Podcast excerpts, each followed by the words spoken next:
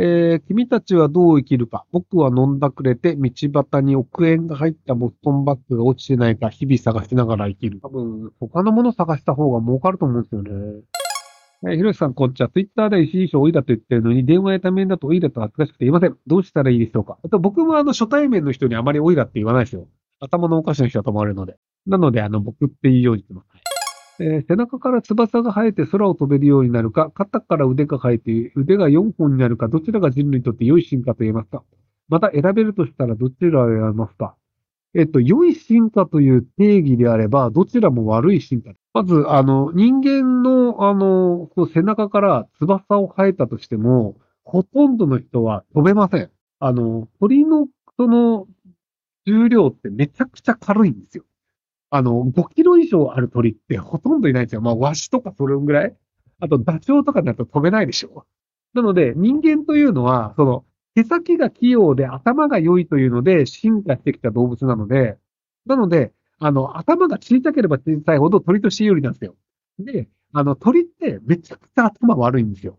要は、あの、鶏とかめちゃくちゃ頭悪いじゃないですか。要は、その、脳ってそれなりに重量を食うんですよ。なので、その脳がちっちゃくて、骨が軽くてっていうのが飛べ、鳥として飛べる条件になるので、その頭が悪くなって、骨が軽くなって、筋肉が少なくなるっていう状態になると、あの、飛べるかもしれないですけど、でもその時の人間のサイズは、多分、その、10キロぐらいでめちゃめちゃでかいみたいな、その、あの、肩から出て翼がでかいみたいになると思うんですけど、ただ、その動物が、その、他の動物に勝てるかっていうと、猫とか犬とかに負けると思うんですよね。要はその人間がなぜその、あの、他の動物を抑えて、今のその、あの、人類社会というのを地球上に作れてるかっていうと、道具を使うことによって他の動物に勝てるからなんですよ。銃だったり、弓だったり、槍だったり、刀だったり。でもその、金がメインになって物理的に勝てないよね、頭も悪いよねってなったら、今の人類の発展はないじゃないですか。で、あの、腕が4本も一緒で、無駄なんですよ。要は、あの、無駄がある動物っていうのは基本的に長生きしないんですよね。その、えっ、ー、と、例えばじゃあ腕4本より6本のが便利だよねっていうので、腕8本とか腕10本っていうあの生き物が海の中にはいるんですよ。で、なんでじゃあ陸上に腕4本とか腕6本の生き物がいないのか。必要ないからなんですよ。いや、海の中であれば、その岩を捕まえるとか、いろんなものを捕まえるとかっていうのがあって、あの、8本、10本あった方が便利だよねという状況はあるんですけど、地上の上だと、その足2本で立つんだったら、手は1本、2本で十分持てるんですよ。えっと、1本だとその片手の握力でしか持てないですけど、その握力が小さかったとしても2本の腕があると、それなりの重量のものを支えるってことができるんですよね。でも、3本目があったとしても、持てる重量はあんまり変わらないんですよ。でもそうすると、3本目の腕を進化させて維持する、そのエネルギーというのが無駄になってしまうので、結果として、その無駄なエネルギーを持ってる動物っていうのは、より多く飯食わなきゃいけなくなるんですよ。でそうすると、氷河期とかがありましたっていう時に、その飯が足りないよねっていう時に、腕3本目とか、3本目の足長いやつとか、真っ先に死ぬんですよ。なので、その動物というのは飢餓の状態というのが必ずあるので、まあ基本的にはあの飯食えなくて死ぬのがほとんど動物なんですけど、なので、その無駄にエネルギーを使うようなものを体につけてると大体死ぬんですよね。で、じゃあ、クジャクのオスがなぜ羽がめちゃくちゃでかいかっていうと、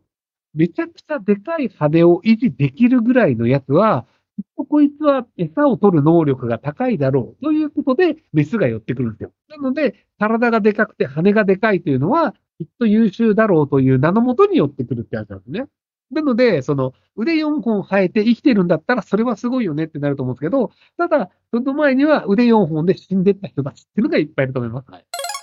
えー、10代の若い時からアメリカに住んで30年以上です。老後は日本で親戚のいる田舎の村にアメリカ人の夫と住みたいんですが、二人ともすごく太ってること、タトゥーががっつり入ってることなど、田舎の人とうまく付き合ってるか心配です。ひろきさんどう思いますか？うん、あの、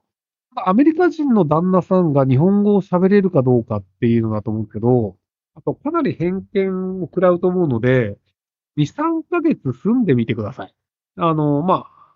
その、多分親戚のいる家で不動産屋さんとかに話すると、まあ、あの、半年ぐらい契約できる家とかあると思うんですよね。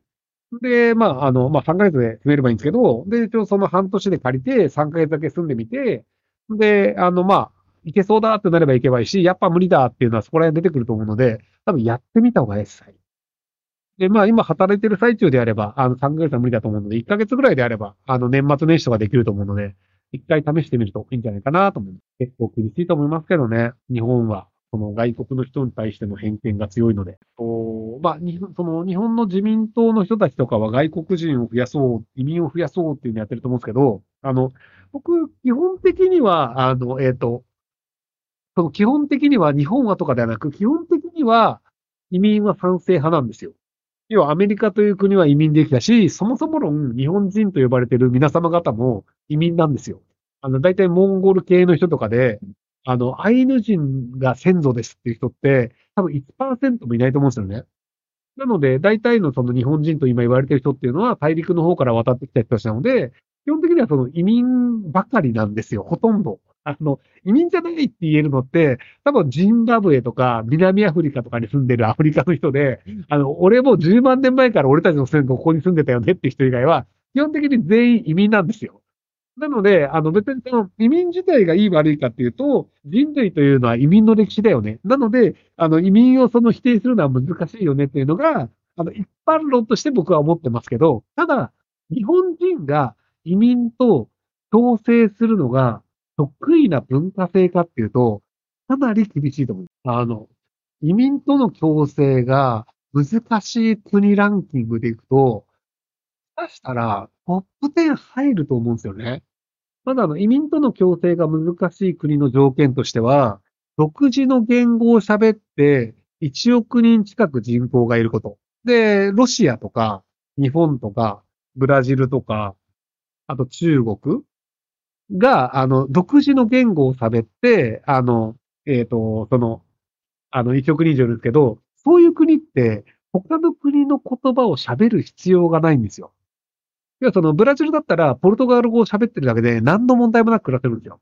で、逆にその人口がその5000万人ぐらいの韓国とかだと、やっぱりマーケットが小さいので、その商品を作って海外に売るっていうのをやらなきゃいけないので、英語を喋る人たちが当たり前にいて、で、英語が必要だよね。なので、外国と取引をしなきゃいけないから、海外の人が来るし、韓国の人が海外に行くのも当たり前だよねっていうので、ある種その第二外国語というものが生活の中に根付いてるし、外国の人が住むことに対しても割とそういうもんだよねっていうのが根付いてるんですよ。